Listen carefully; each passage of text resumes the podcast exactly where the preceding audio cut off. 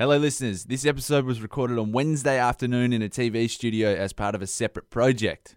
We were all sweating buckets under the lights, and I think we prefer the comfort of the radio studio. We'll be back in our usual format next week. Enjoy. Here comes Alan Shearer. It's Shearer for Newcastle. The way he brought that down was fabulous. Cantona. Oh!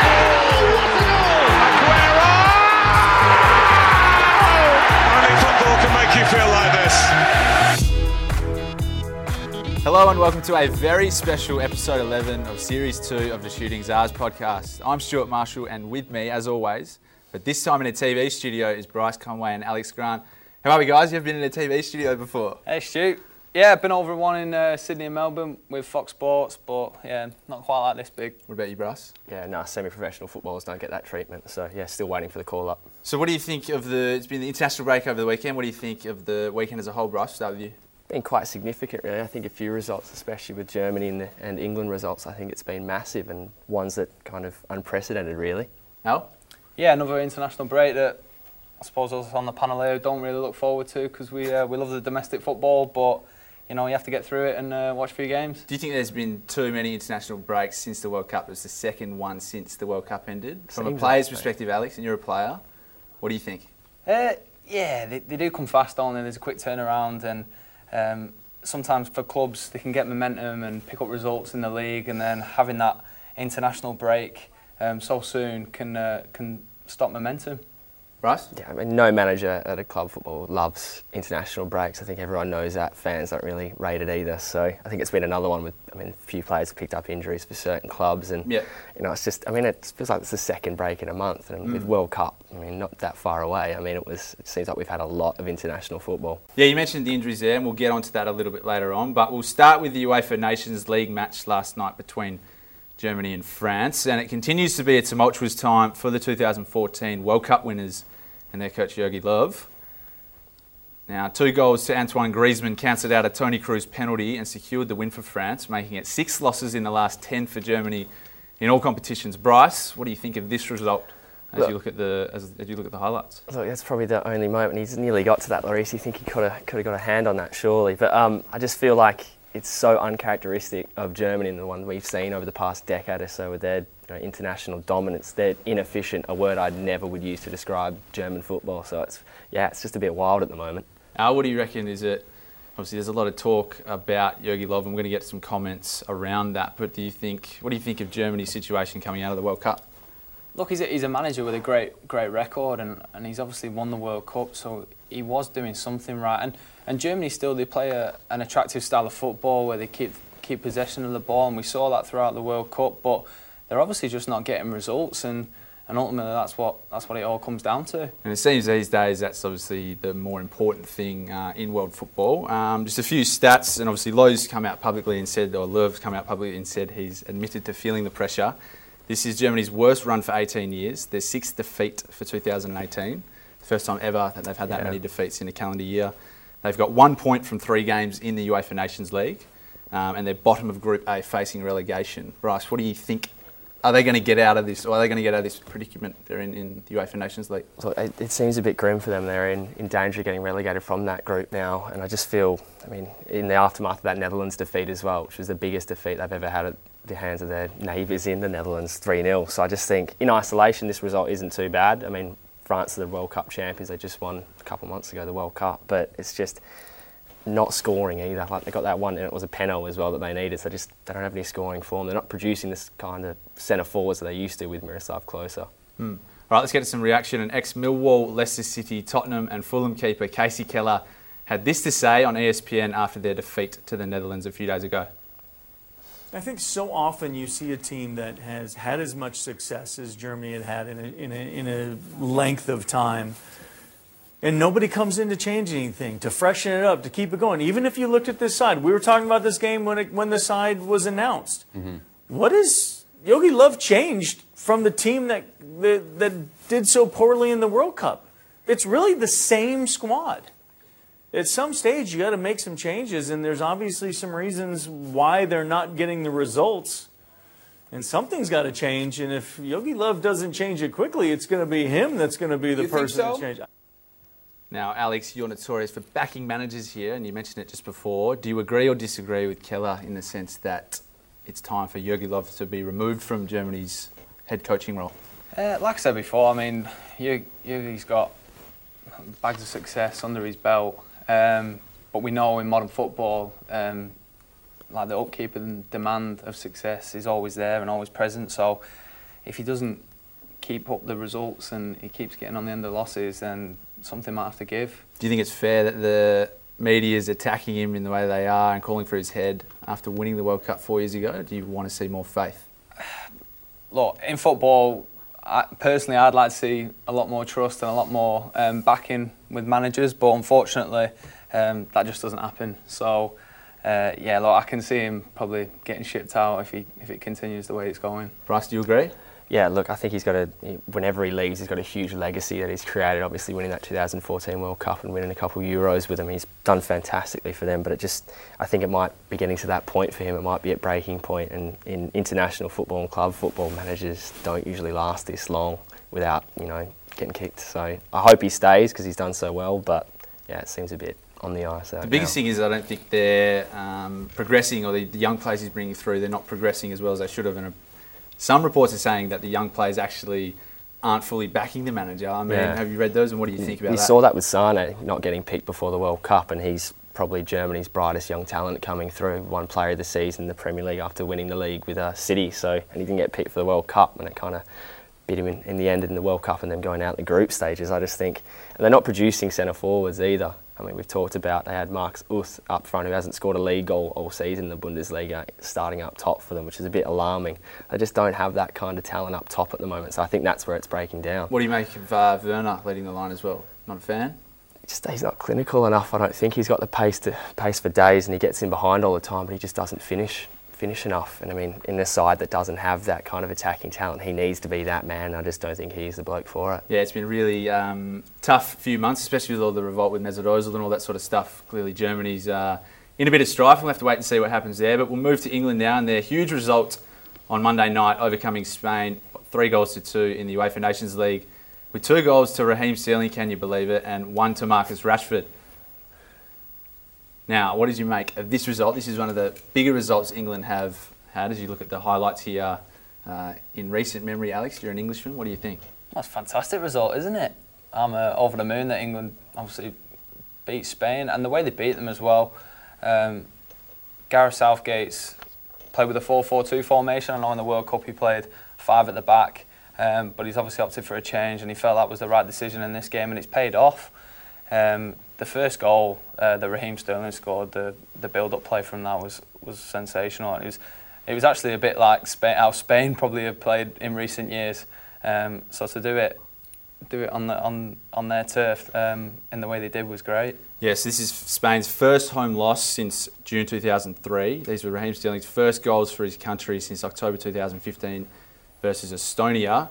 So many young players, Bryce, in this squad for England. Um, yeah there's so much talk about the excitement around this squad. What do you make of this result, especially being 3 0 up at half time? Yeah, I think that's what makes this result so significant for them. It's the youngest team that they've fielded this century, and you've got players that have come under widespread criticism in Raheem Sterling and Rashford getting the job done and getting goals for them. And it was Sterling's first goal in about three years, and then the first time that England had scored in Spain since '87 when Lineker bagged four. So, I mean, it's a huge result and very significant, and I think it's what Gareth Southgate needed as well, is because there are a bit, few question marks over the opposition they had in the World Cup, even though they got the wins and made the semis. But he's got a big scalp now in Spain, and they, Spain were really the informed country in world football right now. Massive result. Yeah, and Gareth Southgate debuted Jadon Sancho um, in their first game of the international break against Croatia, and he was the first player born in the post-millennium to debut for England. So that's another big coup. But for some more reaction, here's what legendary commentator John Champion had to say on ESPN. Uh, and I'm pleasantly surprised. Uh, I'm also quite pleased for Gareth Southgate, who's been telling us that these young players that some of us have questioned whether they're ready for a, a chance. You know, he had six uncapped players in his squad for these games against Croatia and Spain, and a smattering of those have now got a taste and have shown that they can produce. Uh, I just think it's, it, if that's a glimpse of the future, it's an exciting future. You agree with those comments, Bryce? Definitely. I think you've got players coming through with Sterling and Rashford and Sancho coming on now. You've got Joe Gomez at centre half now, a really young player who went from Charlton to Liverpool. it's a young squad, and Southgate's trusting him, and he's reaping the rewards for that. So yeah, huge future ahead. I feel. What's the goal, Alex, from a fan's perspective? You think England need to achieve in the coming months and maybe next year? Well, we obviously saw them get to the, the semi-finals of the World Cup, which was a great achievement for them, and and doing so with such a youthful squad was was really good to see. And I think that's it. Just building on the squads and, and bringing the young players through is really important. Um, and obviously that'll reap its rewards in the long run, as we've seen with teams like Spain and Germany who've brought players through, um, and then they've gone on to win major trophies.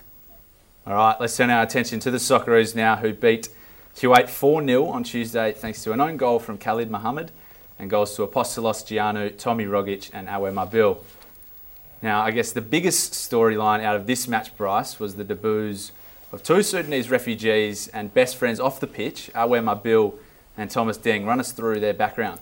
Yeah, I mean, the lads they're South Sudanese refugees and they, they grew up together in the northern suburbs of Adelaide. So it's, it's, it's a real special story. And, um, you know, Mabil coming on for his international debut and getting a goal with um, Juric giving him an assist, and then his mate Thomas Deng was first on the scene to celebrate with him to give him large. So I thought that was fantastic to see. Yep. And um, nah, it's just it's a real feel good moment and uh, makes footy seem like it's more than just footy sometimes. So it was really good. I got a quote here from Deng after the match, and he said, "I told him he was going to score before the game. I'm very happy for him that he, it came off." So we grew up together. Nine years ago, we were playing in the park together, and we were at the same school. Now you've played with one of them, I believe. You played with Mabil. Deng. Oh, you played with Deng. yeah, sorry. Thomas Deng. What was, what's Deng like as a player? Yeah, he's a good player. Um, really good on the ball, real confident um, centre half. Plays in the same position as me, so um, yeah, it's it's great to see a, a young lad like himself, and, and you know coming from from where he's come from, it's uh, it's really good. It's great. What do you make of the result from Australia's perspective? I guess the thing was Australia's momentum after the World Cup's been questioned, and obviously Graham Arnold coming in and a new coach. How is he going to get that momentum? Do you think this win solidifies that, or what do you reckon? I think it's a bit of a nothing result, and I mean it's it's a friendly and it's in Kuwait. It's not exactly a huge opposition. I don't think we can read into it too much, and it's Arnold's first game in charge, obviously. So, uh, but it is the first time Socceroos have won in Kuwait. So I mean it's significant in that way. But I feel like we can't read into this result too much. But it's always promising to get a get a result and the young lads scoring. So that's always good because Giannou getting his first international goal as well is massive. I thought the, the starting lineup featured a lot of the same players that the World Cup team had. Obviously, Jedinak and Kay, who aren't in the squad anymore, um, which was encouraging to see. And it sort of seems like Arnold's using the same nucleus from Bert van Marwijk's team in the World Cup for his uh, his squads going forward. But I suppose the biggest name in Australia now is Daniel Arzani. Having a bit of a tough time over at Celtic. What do you think? Is that was that a good move for him? He's not really getting the minutes over there, is he? Look, on paper, you've got Brendan Rodgers, who's been known to really produce good young players and help them out, being in the youth setup at Chelsea before, um, and then obviously coming to Liverpool and all that. But just, it seemed like a great move for him, and then he got over there, didn't make the 43-man Europa League squad, and now he hasn't hasn't really cracked into the first team. I think it's still early doors. Um, Celtic aren't really doing too well, so maybe over the next you know, month or so you can see him break in. But yeah, it's it's not a fantastic start to his career in Scotland. Alex, as a player, I suppose you've been on loans to clubs and that sort of thing, and you've played at Macclesfield where you've got a lot of games. Um, going to a club and expecting to get minutes, have you ever come across a player that maybe has gone to a club and didn't get the minutes that they wanted at their loan club? Um, I think with the Arzani situation, you can't read too much into it um, because you don't know the ins and outs um, and the whole story behind it. Um, I remember when I first went to Macclesfield and I went there and I wasn't in favour to begin with, and, and you know you got to you got to knuckle down and work hard and, and break into the squad. So it does take time sometimes, and obviously him travelling over to to Scotland having to change cultures and things like that and getting getting used to his new surroundings it'll be tough for a young lad like himself. But he's got bags of potential. When I played against him in the A-League he's fantastic. He's such a good good player. So um, I'm sure I've, I've got the confidence in him that he'll, he'll kick on at Celtic for sure I guess the biggest thing, a lot's been made of his arrogance, and I, not his arrogance, but his confidence, I guess. Um, he's a confident player. How he handles this sort of situation where he's not getting minutes when he probably expected to, and everyone wants him to, uh, will be a real test, and we'll have to see how that sort of shapes him going forward, don't you think, Bryce? Yeah, I mean, we've, we've spoken to Neil Kilkenny before about his confidence, and because he's worked with him over at City a few years ago, and just it's that confidence that you need to be at that elite level. It's not that it's like that borderline arrogance confidence that, a lot of players, especially as wingers and forwards, kind of have. But I've got full faith that he's still going to be a, a great talent for Australia. All right, let's move to the Premier League now. And first up, let's look at Eden Hazard. We spoke about his comments on wanting to leave Chelsea in last week's episode, and he has only furthered those comments whilst on international duty with Belgium. Check out these comments from a few days ago. So based on how you're playing right now and maybe the last three So months, over here. are you the best player in the world at the moment? Going our way again and Again? play Nations Cup. Yes. The most senseless competition. I said yes just, the- just before, world so I say yes to you. Football. And can you improve? Of course, we can always improve in football. Uh, we can score more goals, more assists. Uh, yes, uh, I think I mean the team, you know, is helping me a lot also. So yeah, I can improve for sure. To win the Ballon d'Or, the last 10 years has shown you, you, you have to play in Spain, don't you? That's why I want to go. Maybe In January, no. Very interesting comments. It's another sort of come and get me call uh, from Eden Hazard. We mentioned that last week. Um, he also said this in a Belgium newspaper. If I'm asked about one coach with whom I want to work with again, then I say Mourinho. Mourinho's image of an extremely defensive coach isn't completely right. So Hazard's talking about other managers and other clubs consistently now. He's going to leave at the end of the year, isn't he? It's quite provocative. You don't really, as a manager, you'd be a bit peeved at that. But I mean, he is one of the best talents in the world right now. So I mean, he's got every right to you know shop himself and do what he wants. But it's just it's a bit weird. But he is a guy who doesn't take himself too seriously. What do you think, Alex, about a player publicly? I mean, have you ever been around this situation where a player wants to leave um, in such a public manner? I mean, Hazard obviously is the best player in the world at the moment, so they say. Um, but yeah, what do you think? I think um, he'll just do the talking on the pitch, and I mean he's obviously putting in performances And he can week back in week out. the He can. He's, he's, he's scoring goals now, and he's, he's providing assists week in week out. Um, and I think that's that's his ammunition in a sense, you know, to, to put himself in the shop window like like any other player. Um, and when you're the best in the world, you're obviously attracting the best clubs, and, and then you can speak out more so about about going to these clubs. Yeah, but if, if I'm a fan, if I'm a Chelsea fan, I'd be yeah not too No. Stoked wouldn't be happy with him right now. It's just kind of unnecessary. Yeah. I feel the level he's going to with how much he's kind of entertaining those questions Yeah. when journalists are asking. So Yeah.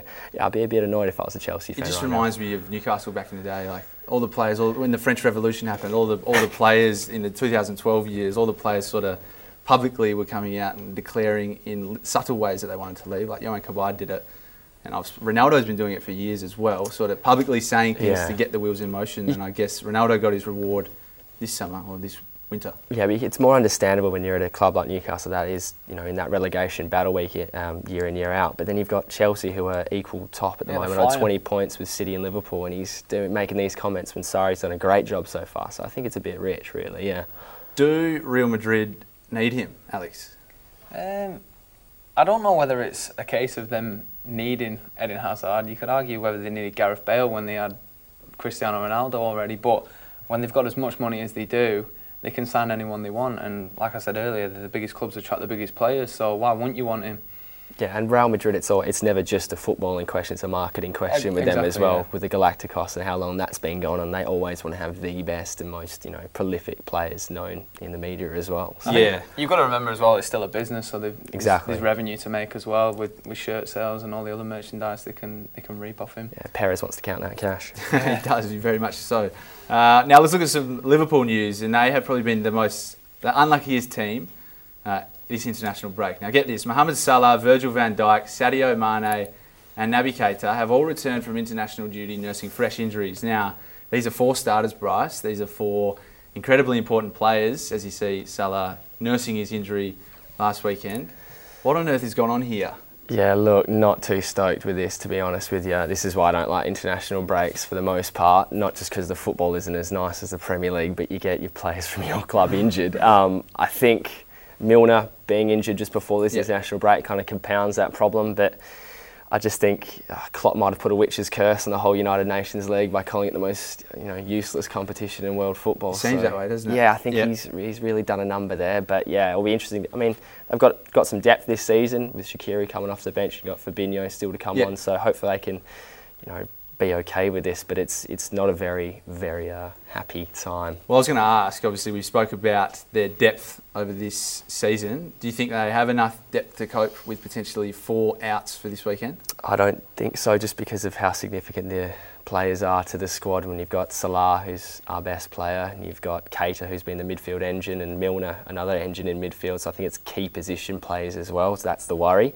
Um, but I mean, only time can tell. Fabinho's no slouch. Shaqiri's no slouch. So it'll be interesting to see how we cope with that. And hopefully, it gives a chance for some of the younger lads to come on, like Solanke, who we Mm. haven't seen for a while, who won um, the Golden Boy Award Yep. after winning the World Cup with the under 20s, I think it was with England. Well, I guess years ago. Fabinho and Shaqiri haven't really played at all this year, and they were sort of big money moves in the off season. That concludes us here for episode 11 of Series 2 of the Shooting Czars podcast, this time from a TV studio. Thank you, Bryce and Alex, for being here. I know it's a different setting. And Alex, just a quick word it's Perth Glory's first game this weekend. I know you're super excited for that. Yep, Sunday this week, four o'clock at Nib Stadium. We've got Western Sydney Wanderers, so uh, everyone's buzzing to get the season. It has. It's been very long, but we're 17, buzzing to get it. weeks. Yeah, 18 weeks Yeah, now, yeah. so we're buzzing to get it on the way. It's uh, yeah, it's great. Very good. Make sure you follow us on Twitter and Instagram if you haven't already, and subscribe to us on iTunes as well. Any feedback you have for us is much, much appreciated. I'm Stuart Marshall with Bryce Conway and Alex Grant. We'll be back in our usual format next week. Here comes Alan Shearer. It's Shearer for Newcastle.